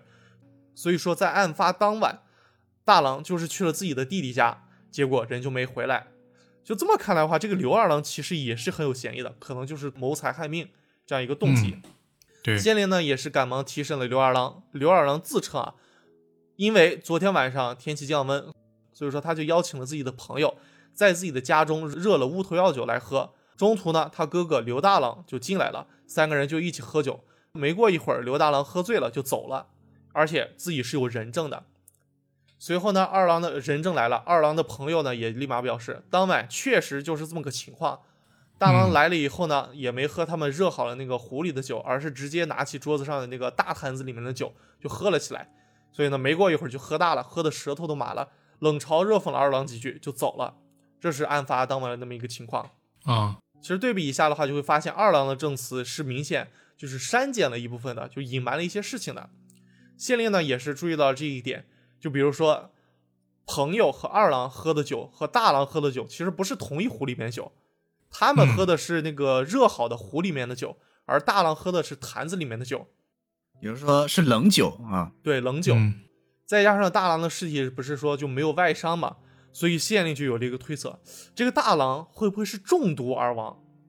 所以呢，就让仵作取来银针，先测了一下坛子里面的酒啊，结果银针没有变色，然后呢，再将银针插入尸体进行验毒，哎，这个时候银针变黑了，哦，但是呢，这个结果其实是不是很精准的？虽然说我们经常啊，就是在影视剧里面看到银针变黑，那肯定就是啊尸体被下了一个一砒霜剧毒，嗯。因为那个时候古代制作工艺不太好嘛，所以说砒霜里经常会含有硫化物，遇到银就会变成黑色。但是大家可能不知道的是，银针在接触尸体腐败产生的硫化氢的时候，有时候也会发生变色。所以呢，仵作就根据《洗冤集录·服毒章》里面记载的内容，对变黑的银针进行了进一步的处理。结果处理以后发现，银针上的黑字消失了。所以这也就说明刘大郎还真不是中毒身亡的。啊，对，而且还有另外一个点就是，他们如果要下毒，怎么能够确定刘大郎要去喝坛子里面的酒呢？对，是这个也是一个点。理论上来说是给他们喝的。对呀、人家你你无法确定他到底喝哪个酒嘛？对，但如果是这样杀人，那就涉及到一个新的方法了。呃啊，对对我们上期讲过了，是，总之呢，就是案子进行到这个时候，县令其实也有点尬住。嫌疑人虽然有三个，但是都没有直接证据。被害人的尸体发现到现在，连死因都查不出来，案件嗯直接就陷入僵局了。结果就在某一天，就是县令正在思考就是案情究竟是怎么回事的时候，县令夫人出现，啊，偷偷的在县令耳边说了一些悄悄话，就是这些话，却给县令带来了一个新的灵感。他们具体说了什么啊、呃电那个视频里面没拍出来，我们也没法知道。总之呢，就是和那句经典的歌词儿唱的一样啊，一些漫不经心的对话将我疑惑解开。县令就茅塞顿开了，随即县令就和仵作再次来到停尸房查看刘大郎的尸体。这次呢，他们重点检查了刘大郎的头部，果然有所发现。而此时在县令的心中，他已经知道了本案的凶手究竟是谁了。嗯第二天，县令坐堂会审，叫来了刘大郎的遗孀范氏，还有他的儿子刘小郎。随后就命令捕快检查刘小郎身上有没有伤痕。结果这个时候，范氏立马挡在自己的儿子面前，并坦白就是自己杀害了刘大郎。原因呢，啊动机就是因为刘大郎一直在家暴自己，并且对自己的儿子也是动辄拳脚相加。为了不让自己的儿子还有自己过上这种提心吊胆的日子，所以他开始偷偷的在大郎的饭菜里面加了少量的砒霜，就是嗯希望就这么日积月累下来，就能让大郎悄无声息的死掉，他自己也不用担什么责任嘛。啊结果就在案发当晚，他们母子在郊外去找大郎的时候，遇到了大郎。争吵期间呢，大郎突然倒地不起，喘不过劲儿。范氏呢就趁机杀死了大郎，说着他还亮出了自己右手手臂上的伤痕，正是案发当晚他和大郎扭打时被大郎用簪子戳伤的。嗯然而他的这番说辞立马就被县令给驳斥了回去。其一就是之前说过了，就是范氏身子骨弱，他是没有能力嗯去杀死大郎这么一个成年男性的。第二点就是范氏拿来作证的手臂上的伤，分明是他为了就是自我揽罪而搞出的新伤，就很明显啊看出来那是个新伤，不是案发当晚留下的伤。而杀害刘大郎的真正凶手其实是他的儿子刘小郎。嗯，其实他这一挡吧，嗯，就已经很明显了 啊。很明显有点明显了，是吧他？如果不挡是吧，还有有点悬念。原来啊，就是在县令和仵作重新检查刘大郎的尸体的时候，他们就在刘大郎的头部发现了真正的死因。原来啊，在刘大郎的天灵盖上被人打入了一个钉子，一个长的钉子。然后他就随即想起刘大郎在县里的营生是木匠，而且是县里唯一一个木匠。他的嗯儿子刘小郎就是从小子承父业，就学了很多的木匠手艺。所以说，刘小郎的嫌疑其实才是最大的。说到这里，刘小郎也就不再隐瞒了，承认就是他自己杀害了他的父亲。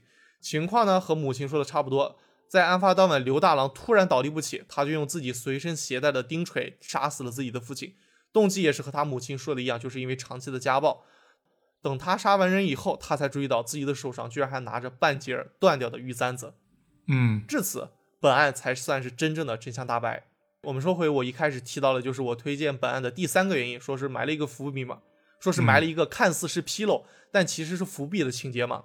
一开始说的时候是大郎的邻居和小郎一起去郊外找人嘛，然后是邻居被推了一把，先看到了尸体，被吓跑了，对吧？对，这个时候呢，镜头给到了邻居旁边的小狼，但是小狼在面对这个情况的时候，却一点反应都没有。且不论当时死的人是他的父亲，就算他没有看清楚死的人是谁，看到邻居被吓跑的话，他也该好歹应该有点反应，不是？但是他当时是一点反应都没有，就在那呆呆地站着。起初我当时看的时候，以为制作组就出错了，就就是忘了编排这段戏份。但是如果你结合小狼是凶手的真相再去看了，会发现其实导演在这里就是埋了一个伏笔，小狼的这个反应才是最真实的反应，嗯，因为他就是凶手嘛。这是经典的柯南情节。啊，对，你是从什么时候怀疑我的？当你发现事情的时候，你居然没有一点的慌乱，从那个时候我就怀疑你了。我就怀疑你就是凶手。其实《大内密探零零发》里也有，对，从你看到那颗夜明珠毫无反应开始，我就知道你不是女人。女人啊对，啊，对，好，虽然凶手已已经确认了就是大郎的儿子刘小浪，但是本案其实还是有一些疑点的。比如嗯妻子范氏就曾经说过，她自己一直有在给丈夫下砒霜，但是仵作其实检测过尸体，并没有中毒的迹象。除此以外，大郎的弟弟二郎就真的和本案一点关系都没有吗？那晚大郎为什么会突然倒地喘不上气呢？因此呢，我们的现代法医啊，对大郎的尸体又进行了进一步的检验。呃，首先是确认大郎真正的死因是不是那枚铁钉，就那枚铁钉究竟是在大郎死前被打进去的，还是死亡后被打进去的？这个其实还是有一些区别的。所以呢，法医就对大郎的颅骨进行了一个解剖。首先可以明确的是，颅骨受伤处确实有明显的硬脑膜外血肿。其次，在血肿的切片中，也明显的能看到纤维蛋白，伤口边缘呢也有红肿、炎症等反应。所以这些因素基本可以确定，刘大郎就是生前被人打入铁钉的。嗯，这个其实跟刚刚第二起案件的原理是一样的。对，然后呢，法医又针对刘大郎的中毒情况进行了检测，因为范氏说的是他自己是长期少量的给大郎下药的嘛，嗯仵作的银针验毒法其实测不出来也是合情合理的，毕竟量不够，人体也是能自我代谢的。而通过提取人体组织捣成糊状，并浸泡在有机溶液中，就可以能分离出组织中的残留的有毒化合物。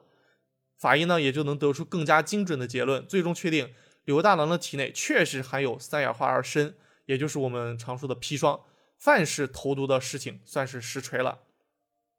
除了能检测出毒物的种类以外呢，现代法医还能推测出刘大郎中毒的时间。因为身体有代谢能力，所以有毒化合物在体内是一直被损耗的状态。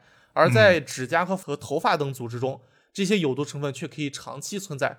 这也就是网上经常说的，呃，检测头发就能看一个判断一个人有没有吸毒的这么一个说法的由来。对，法医呢对刘大郎的头发一毫米一毫米的进行一个检测，发现有毒的地方距离发根最远是三厘米左右，也就是从发根开始算起，三厘米长的头发都是有。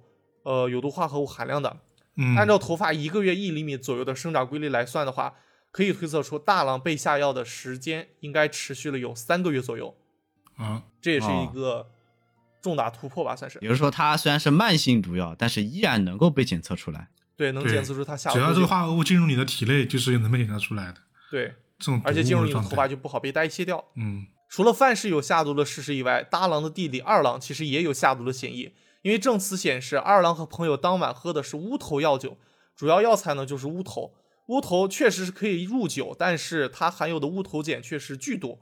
对，乌头碱只不过是能通过加热等方式削减毒性，所以说他们当时是喝的热过的酒。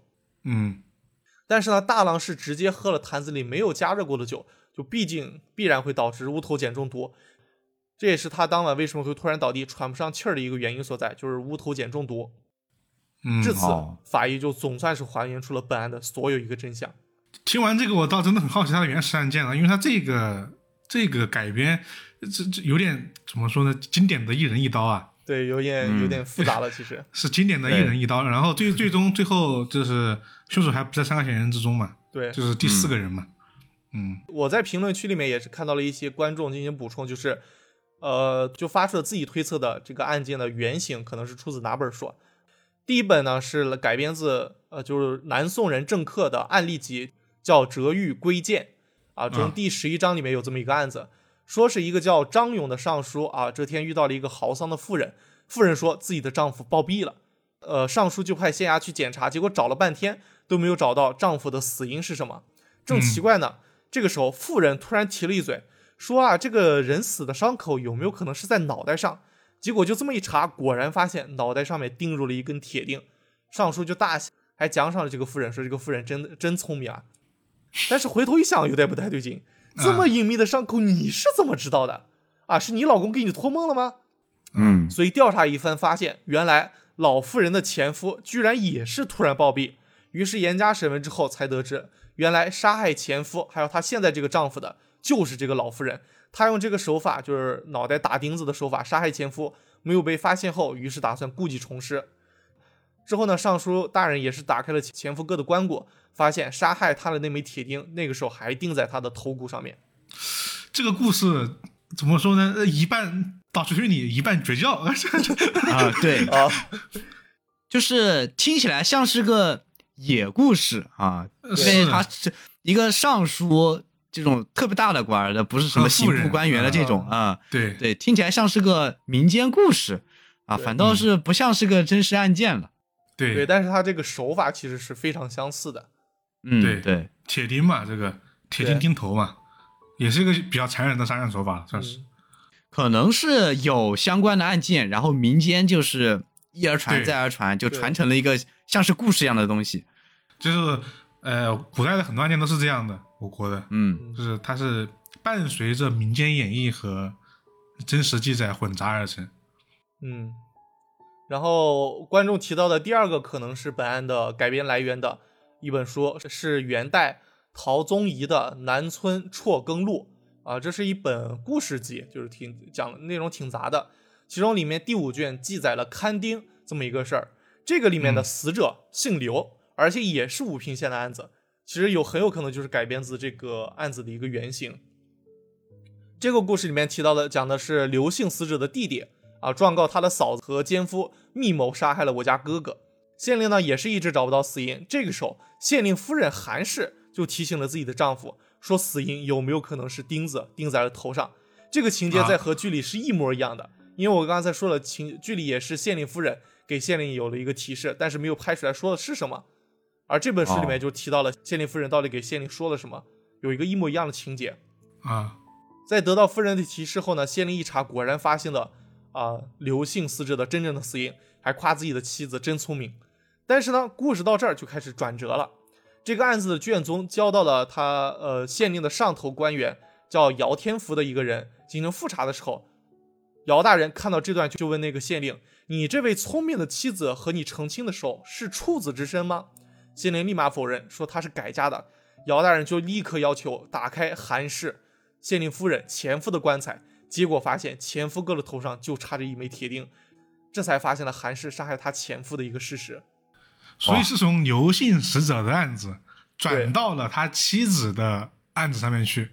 转到了县令夫人杀害前夫的这么一个事儿。啊，对，这然后这个案件就跟刚刚那个是差不多的了啊。对，就差不多的。就很像了。啊，对，那这个这个手法就还呃有点艺术成分啊。这个故事肯定是肯定是民间编撰的了。对啊，对。但是确实是感觉纪录片改编了这个案子，因为我当时看的时候也是觉得这个夫人到底跟县令说了什么，这个前后根本没联系，我们也没有办法通过镜头么猜出来。不像我刚刚说那个石灰案那里，对他看了石灰就想到石灰粉。那这个夫人到底跟他说了什么，他会想到他头上有根铁钉呢？这个镜头我当时觉得这个信息给的很莫名其妙。但如果看这个原型案件，哦，他可能就是影射这样，对，影射这个原原型案件的这个意味在里面。啊，对。但是我们看就有点摸不着头脑，因为啊，对，你怎么就突然？因为其实钉子在头上这件事情，你没有任何的证据表象，对。你也没有一个镜头展示一下，就是县令到底是受到什么启发，然后才想到去检查头部的，就是穿山甲到底说了什么？看完一直是这个问题。对，所以说我们这里也算是就是替制作组稍微补充了一点点吧。啊，借借观众的评论，我们来补充了一下。呃，像刚才提到这两本书，叫一个叫《折玉归剑》，一个叫《南村辍耕录》。这个呢，这两本书是都能在微信读书上找到的。大家感兴趣的听众可以去看一下，嗯，其实，在后来的一些公案小说还有电视剧中，其实也出现了相似的情节。比如说，后面也有观众补充到，就是在九三版的《包青天》中，有一个叫双丁记的一案。这个案子我没看，但是看了一下评论，就可以发现里面的情节是是跟南村辍耕录里面的那个案子很像的。再比如《大宋提刑官》第一季第一集开头有一段宋慈做梦破案的那么一个桥段。里面的死者也是被人打，被人从头骨打入烧红的铁钉致死的这么一个死法。对，我还记得宋慈当时还拿了那个头在那看，就是那个对拿了一个那个那个头骨嘛，头骨。嗯，对。还有就是高罗佩的大唐狄公案里面好像也有这么一个钉子杀人的一个桥段，但是这本书我没看过，所以说啊也不是特别确定啊，只能说这个手法确实很经典，也很好用。我我我觉得不，我觉得不是经典好用，是因为这个确实就是公安小说的一个代表了。因为公安小说很多就是就是大家都是基于一个原型来进行改写的，嗯，就是民间传说来改写的。所以这个案子就很明显就是这样的。因为公安小说还有一个代表性就是托梦和 第三人的这么一个提示，就这个整体的很多特征都很公安小说。然后还有一个点是评论区里面好像没有人提，但是我是有这么一个感觉的。嗯，就是像开头说的，刘大郎赤身裸体，在一个炎炎夏日里面，却是一个冻死的死法，是这种尸体死法和环境非常矛盾的这么一个谜面。其实我印象中是在电影《双瞳》里面是有相似的一个场景呈现的。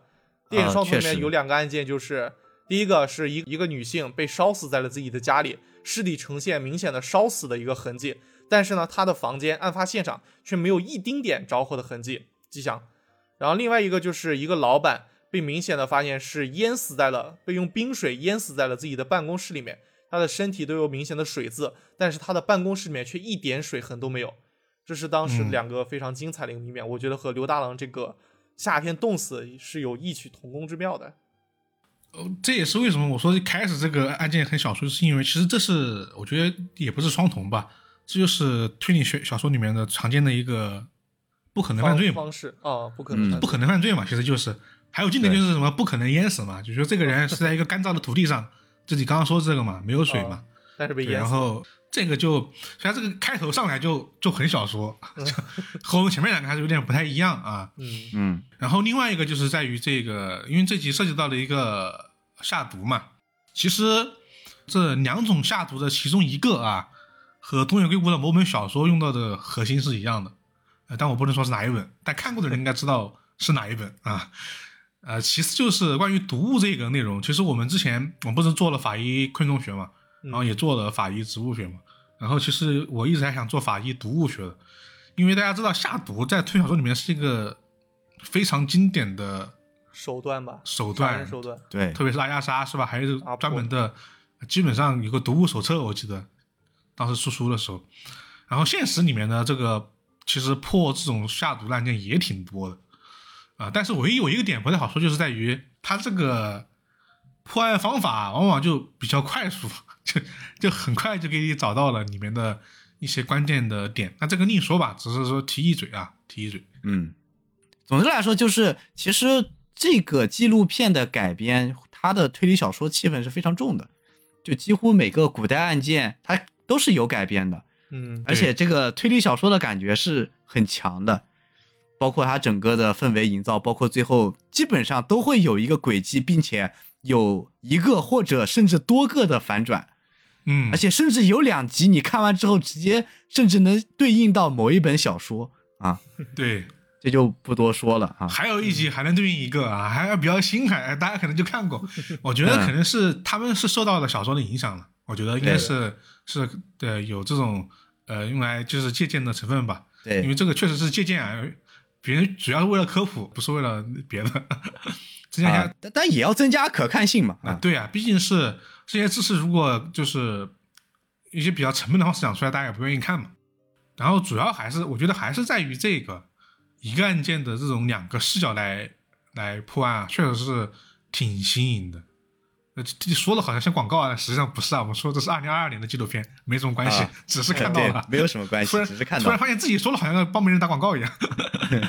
大家快去看啊大家也可以去看啊，在 B 站就有。可以看啊，大家因为你们还有几集我们没有讲，应该我们我们也不会做讲这个纪录片的其他几集的，大家想看自己去看了啊。对，半个小时一集，总共六集，也就三个小时的时长。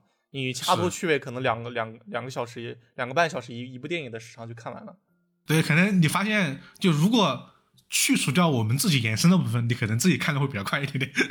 对，只是我们做了很多其他的一些呃延伸的知识吧，对，拓展了一下。其实主要最主要的原因在于什么？我一直计划着给大家讲讲古代的案件的。我们这个历史这么长嘛，然后有很多有典籍记录的、有文字记录的古代悬案特别多。嗯然后呢，呃，这几个呢算是其中的一些代表吧。刚我们其实我们刚刚提到了很多书嘛，比如说这个《泽域归鉴》啊，然后这些书里面其实他们都记载了不少的案件，有的呢可能就用文言文，可能就六行字，嗯有的呢可能就长一点点啊。我们之后呢可能也会出一个专门讲述古代案件的一个系列啊。嗯，嗯这个又挖新坑先挖着 啊。对，就看我们文言文翻译的速度怎么样。今年挖的坑塘语音有点多了，一个。年挖了很多，还有很多都没有填。明年再填，明年填不了，后年填。我还我觉得填的最快的就是法医植物学啊，对，啊。那好，那刚刚啊就是我们今天讲述的这三起古代案件了。大家有兴趣的也可以去看看视频，去看看其他的一些节目啊。当然也欢迎在评论区告诉我们你们对这些案件的一些看法。好，那今天的正片内容就结束了，接下来就是我们本期的围炉夜话环节。嗯我们来看看啊，最近有哪些我们值得说一说的推理相关的一些新闻啊？其实有一个就不得不提 啊。对，我们的那一位老朋友了。啊，一个来吧。呃，其实这个内容我们上周已经说过一趴了啊，我们之前就预告应该马上就要出完整的，那就是那就是这个二零二二零二四啊，日本算二零二四，那其实是对二零二三年的一个总结，就是日本的四大推理榜单啊，就是周刊文春推理 best 的十，本格推理 best 的十，然后这本推理了不起，这本推理好想读的榜单的一个揭晓。嗯，首先是这个周刊文春 best 的时的第一名啊，米泽穗信的可燃物，然后第二名东野圭吾的你杀了谁，第三名金井夏彦的夜之杯。啊，然后呢第四名白井之之的相手，啊。呃第五名井上真伟的阿里阿德涅之声，第六名西木春央的十戒，第七名盐田武士的存在的一切，然后第八名永井沙耶子木婉正的复仇，第九名山井光的世界上最透明的故事，第十名金城川红 Disappear，这个米泽老师又拿下第一啊。啊，对然，后还有两个大家比较熟悉的作家啊，一个是东野圭吾，一个是金井夏彦嘛。两本新书都是一出就直接杀入榜单前三，可见这个功力之深厚，好吧，只能这样说。很厉害，我只能说，嗯，东野圭吾这本应该是我觉得不会等太久就能看到了。对，对毕竟东野圭吾嘛，呃，一东野圭吾，二这个这三本书里面，金井夏彦老师的书啊太厚了，就是 啊一时半可能会慢一点翻译不完翻译不过来。嗯啊。然后呢，米泽训练老师的书呢，应该也会引进，但是大家知道这个东野圭吾肯定是作为畅销嘛，那肯定是速可能优先级度最快的。会非常非常的高。啊，对，所以我觉得这本书应该是应该是看的最快的啊，看到最快的。但是从今年黑牢城的这个速度来看，米泽老师的书应该也不会等太久。对啊对，应该也是在。九十月份吧，可能嗯我记得《黑牢城》十月份左右出的，还是更早一点点啊。然后这个你杀了谁呢？是之前他我们之前上期也说过了嘛，是他那个系列嘛，就谁杀了你，然后谁杀了他，然后，你杀了谁，就是这几个名字这在在换。跟安东尼·霍洛维兹的那个系列有点像啊。啊，对有，关键词是谋杀，关键字是什么的？这本书听说东野圭吾他是构思了很多年，一直不知道怎么写，终于写出来的一本作品啊。东野圭吾和西田刚生的对谈里面提到了这本书啊，这本书最厉害在于它是个本格，我们等下会说的啊。啊，时隔多年，终于又又写本格了。然后这个周刊文春 best 十的这个海外榜啊，首先是安东尼·霍洛维兹的一把转动的匕首又再次杀入前三，拿下第二，这已经是连续五年、六年，他的书基本上都杀入这个海外榜的前三，可见、啊。就是日本人对这种古典是真的喜欢他啊喜欢啊，就出一本就没有不上的。嗯，然后啊，第十名不得不提孙庆文老师《林东之关》哎，哦。鼓，掌！拿下海外榜第十啊、哇，日本读者应该也是非常喜欢的。对，啊特别这这个作品，嗯我们在上上期的密室里面才说过这本书嘛，对是吧？嗯推荐这个《林东之关》嘛，对啊，毕竟本人都来了，作者本人都来了。对对作者的好朋友也来了。对。虽然大家也吐槽这个孙庆文拿到榜单第十，关我今天什么事儿？哎，然后下一个榜单啊，因为这个比较多，我们就简着说了啊，大家可以到时候去看一看。下个榜单，本格迷最爱的榜单，本格推理 best 的十啊，嗯，这一般来说，这个榜单的选品啊，跟其他几个还是有比较大的区别的啊。嗯，它很明显啊，这个更偏向于本格了。啊对。越本格排名可能就会越高。对，第一名啊，白井智之相手，哦，啊。白井老师连续两年拿下本格推理 best 的第一名，对，可见当今本格要看谁，看白井之志，那只能说白井之之啊。这个作品虽然说呃在日本卖的也不是那么好，但是这个在本格上面的完成度有目共睹啊，这大家都嗯确实不得不服，是真的很厉很厉害。没事，他在中国如果能卖的话，应该会卖的很好。那也不一定，大家可能都看视频看完了。啊，啊然后这个本格推理麦斯的第二名啊，米泽穗信的《可燃物》啊，啊，我只能说这本书看来还是可以嘛，是吧？嗯，本格榜也能在第二。，对，因为如果在本格榜也在第二，说明这个综合的实力还是比较好的嘛。嗯，嗯对，我也没看到啊，我只是现在很好奇它的内容啊。嗯，然后第三名，东野圭吾，你杀了谁？啊，东东野圭吾吾老师居然时隔多年杀入本格推理 best 的前三，哇，好难得！对他当初的愿望。我们不能忘了他第一个三冠王的这个获得者的三人家三冠王过的啊。这就是实力啊！对，然后这是在第三，足以说明这本书这个本格了。因为杠杠的，我记得有一次我跟以太是不是也是在伟瑞话聊到，我说这本书有人说很本格，我就很意外嘛。当时我觉得是那个人的看法，啊没想到他确实和本格。小本哥第三名他，是对对，啊，然后我们介绍一下这个后面的第四名啊，阿金川澄海，直至午后钟声响起。第五名，丙刀一，某个西班牙海角之谜，这是致敬的奎因嘛。然后第六名，麻岩雄松，化石少女与奇石冒险。第七名，西木春央，十戒。第八名，星级夏宴，夜之杯。第九名，方丈贵会避难酒店，听说是龙泉家族系列的第四本书了。哦，第十本荒木茜《破裂之锁与光之碎片》，这是之前的江户川乱步奖的得主的新作啊。呃，大家能看到这个里面的构成跟前一个榜单里面就，呃，还是有很大区别的啊。对，但是名字都很熟悉，跟上一个榜单比，名字更熟悉了。对，你能看到一些就是本格网一般不会缺少的几个人啊，嗯，对，阿金川澄海啊、马岩雄松啊、发展贵会啊，是吧？哎，然后本格推理拜特时它也有海外榜啊，有两个我们也要重点提及一下。首先啊，依然是杀入前三，安东尼·霍洛维兹的一把转动的匕首啊，他啊依然没有缺席。他本格榜他也是年年进前三，他太猛了，日本人太爱了啊。然后啊，必须要一说的是，本格推理拜特时的第二名，海外榜的第二名，孙庆文《林东之关》。啊，这才是真正值得鼓掌的成绩。对啊 然后上次孙庆文老师啊，金星老师来就说这本书买不到了啊，嗯，但是这一次因为拿到了第二名，西京出版社宣布加印对加，印啊，再庆再版了啊，对对，把这个成绩写在腰封上，大大的写出来。对，然后确实写了他他应该是当时就做了个腰封，上面写的就是呢拿到第二名，嗯，嗯，嗯，全新的妖风，确挺好。对。另外，就是大家一起的，算是一个吐槽吧。就是金星老师，你看这个《灵动之关》在本个推理 best 是海外榜拿了第二名。说起这个二吧，那《灵动之关二》吧，有没有想起什么？嗯，对我，们没有催更的意思啊。啊，因为《灵动之关》，我们必须得说，这是一个二零一八年的作品，放到二零二三年的日本，它依然能打。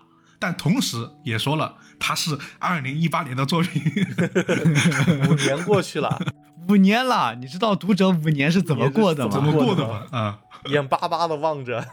啊，我们啊再次恭喜金金老师啊对，孙庆文老师，啊，对，好，那下一个榜单，这本推理了不起啊，Top 一，米泽穗信可燃物，哇，米泽老师又差点三冠王了，啊 差点就除了被本格白金老师拦住了呀。对，然后 Top 二第二名，荆棘夏宴夜之杯啊，第三名东野圭吾，你杀了谁？哇，这前三名基本上就是怎么说呢？目前来看，四个人轮流坐，好吧？嗯，然后啊、第四名啊，我们说轮流坐嘛，就是白银之相手，基本这前四比较固定啊。嗯，然后第五名，吉上真伟的《阿尼亚的烈之声》，第六名，永井沙耶子的《木婉镇的复仇》，第七名是小川哲的《你的谜题》，第八名，山井光的《世界上最透明的故事》，第九名，恩田路的《顿色幻视行》，第十名，荒木茜的《破裂之锁与光之碎片》啊。然后他的海外榜啊，这怎么说呢？这都不想说了吧，就是安东尼·霍洛维兹杀入前三对，获得第二。好，我们下一个榜单。下个榜单，这本推理好想读啊！第一名，米泽穗信可燃物。啊，怎么说呢？没有白银之之老师，这四个第一，差点又是可燃物了，对又是米泽穗信老师了。他可能就要成为第一个连续两年成为三冠王的作家了。嗯，那就太狠了啊！呃，不是连续两年，拿了两次。啊，哦，还是连续，去年不是三冠王吗？去年不是，是七木春央，然后白影之之嘛。哦，对，去年去年是不是前年三冠王啊对对，前年了。啊！但是他是第一个两次获得三冠王的作家啊。对，差点，但是依然在本科推理啊被白井老师斩于马下。斩于马下了，哎，但不得不服白云老师的本科推理这个榜，应该确实今年太厉害了，今年没有人跟能跟他这个对拼的啊。在本格上的这种功力确实太强了。对，或者说他白云老师更聚焦的是本格吧。好，这个榜的第二名是小川哲的《你的谜题》，哎，终于出现了不一样的。嗯，然后啊，第三名金井夏彦《叶之杯》啊，啊看看金金夏彦老师的这个统治力还是很夸张的啊，基本上也是稳定拿前三了。然后第四名啊，永井沙耶子《木管镇的复仇》，第五名东野圭吾《你杀了谁》，第六名井上真伟《阿尼亚的聂之声》，第七名白眼之师相手，第八名恩田路的《顿射幻视行》，第九名清清有物的《十一文字之男》，第十名医学亚门的《烟雨雪京都侦探物语》啊，这个是我们上次说过的啊。嗯。然后依然海外榜啊，只有一个值得说的，就是安东尼·霍洛维兹的，呃，一个一把战争的匕首获得第二名啊。这是这次四个榜单全部的内容啊。大家如果听我听我们这个念啊，你你能看到哪些书是非常高频的出现在榜单的作品了啊啊，也应该会是大家明年或者说后年会被引进看到的作品啊。嗯除了某些确实不太好引进的，比如说 白眼之之这种类型的，其他大家都能看到。好，刚刚呢是我们这一期维维罗夜话环节的一个主要的内容啊，然后另外一个主要内容，那就是我们之前提到的青山刚昌老师对谈东野圭吾老师的访谈啊，嗯终于出来了。我当时跟以太说，应该很多人很快翻译嘛，那确实是很快，一下一一万字的长文瞬间就被翻译完了。这个对谈啊，说实话，比我想到的干货要多很多。嗯，这两个人聊的啊，并不只是商业互吹，对吧？啊对，对，还是说了点干货的。互吹吧，这上来确实互吹了一下啊。一个人说啊，你真厉害，写了三十多年的本格啊，你也很厉害，写了那么多的柯南的故事。啊，对，就是两个人上上来确实互吹了一段，嗯，后来确实聊到了很多，我觉得是无论是你读小说还是你创作小说，呃，都很有价值的一些内容。比如说，两个人讨论了漫画和小说的不同载体，写这种推理小说会不会有什么不不一样的部分？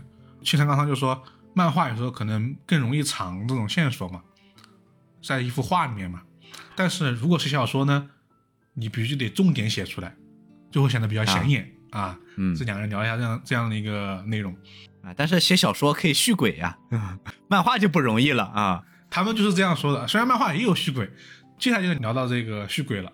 然后呢，东野圭吾这次又说了，呃，你们会发现东野圭吾老师的续鬼是越写越少的，为什么呢？他说了，续鬼啊不好影视化，所以他就不写了。啊我只能说什么叫商业眼光啊啊！啊，真的确实啊，确实续鬼太难影视化了。而且很多像是一些影视化过后的一些续鬼作品，反倒变得平庸了啊。比方说《绝教》啊，对我觉得只有《爱的成人》是保持了这种对，续鬼的，续轨嗯，的魅力。但这需要这个影视或者说原创人员在这个上面投入很大的一个精力，他有一个非常好的 idea，能够把续鬼影视化。而且确实故事本身是确实是合对，也得看故事本身。对，很多常用的续轨方法在影视里面很难体现，只是那个故事确实比较适合。这个先天缺憾没办法。对，然后两个人还聊到了，比如说有没有进行过谜题轨迹的实验啊？两个人都说有进行过，然后也聊到了说有没有取材啊？怎么去取材知识啊？说到取材，他不得不说到华，但他们没说这个内容啊。啊，但比如说，现现在刚上有时候会直接跟警察打警察打电话，说你们那里怎么怎么破案的啊？警察说啊，我表明了我是现在刚上，但是这边不聊我，对不起，我们不能告诉你啊，类似这样的回答。啊，你你是谁都不行。对，对，然后还比如他们会聊一些伏笔啊，就比如说我们知道《名侦探柯南》有很多这种剧情是有很长的伏线嘛。对于这一点，切冈商首先承认有的确实是自己埋了伏笔，想画很久了啊，但是有的呢就是哎。大家一说，他觉得，哎，好像挺合适的，那我就这样改吧。啊 后来才改的伏笔也挺多的。啊，这样是吗？对，呃，这一点呢，东野圭吾表示赞同。不知道大家有没有看《加贺公一郎》系列啊？《加贺公一郎》系列的，在他的登场作里面，这个叫《毕业》啊，然后呢，当时写了一嘴加贺公一郎的母亲失踪了这么一个背景故事，但没有多说。但是后来一个作品叫《祈祷落幕时啊，呃，这本书呢，其实有一大段都是以他母亲的失踪作为核心的。然后啊，一开始多田姑姑也没想好到底为什么失踪了，那反正也写了，他就是失踪了。但是后来发现，哎，我现在好像可以这样编啊，这、啊这一点两两个人啊，怎么说呢？属于是遇到知己了，好像说，哎，我也是这样啊，这样的对话还挺多的。先让他有，然后再往回找补啊，对啊啊，然后呢，两个人还聊到了比较喜欢的推理的这个侦探，哎，大家是不是很好奇？嗯什么西德冈他应该不用很好奇吧？这个是典型的福尔摩斯派嘛。啊，敦义屋说了，他以前哎还可能喜欢呃福尔摩斯派，但他现在啊更喜欢波洛，更喜欢艾萨克里斯蒂的这种侦探的这种形式。啊，总之，我就不一一说了。我觉得听我这么介绍，应该也知道这里面干货很多啊。嗯，如果大家觉得不好找的话，欢迎大家去我们的微博“这项比如”去看一看啊。我转了转，我猛转几次啊，啊，对，就能看到这个全文的啊。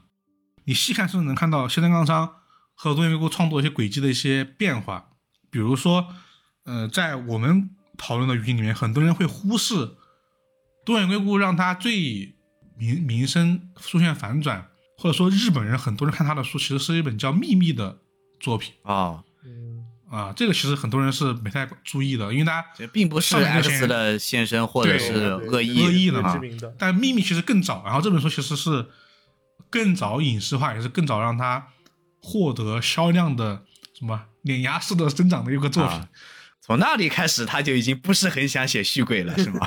对，而且那个时候，青青山刚昌他也说他最早看的是《秘密》，哦啊，是是有这么说过，对，所以说我觉得这个这个对谈，说实话，呃，两位在商业成绩上特别领先的推理作家和推理漫画家，确实聊出了很多我觉得大家可以咂摸咂摸的内容吧。嗯，起码我觉得他们很真诚。啊，东野圭吾老师就说了嘛，就不方便商业化的东西我就不写嘛。啊，啊，对，好，那我们这次的维乐夜话就说这两个啊，因为嗯其他的欢迎大家去我们的微博去看一看，因为这两个内容都比较长啊，就说了比较久。以上就是我们本期真相必读的全部内容了，大家有什么想说的，欢迎在我们的评论区告诉我们。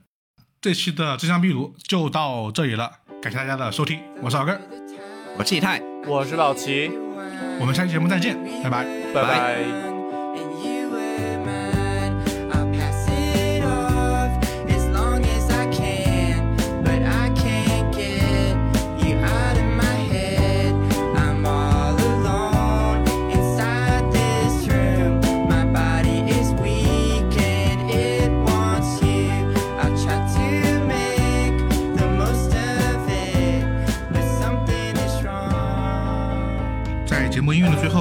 谢以下这些给我们赞赏的听众朋友们。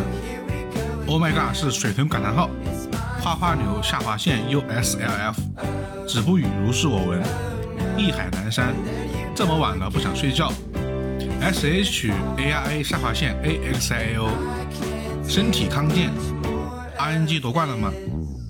摇摇摇摇到外婆桥，LL 下划线 LB 五 O，酒精下划线九十斤。皮卡下划线 R U R Y，大药有 T O T O M O，一二层皮，没有推理小说我要怎么活？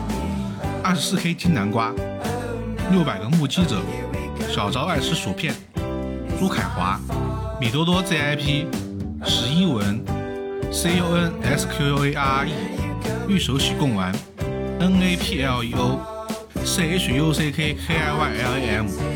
特雷西二零二三，张信哲圈外女友，小牛下划线 TSGP，窦小丸，酷马马，燕五郎，教授的蛇，SOBSCOBER。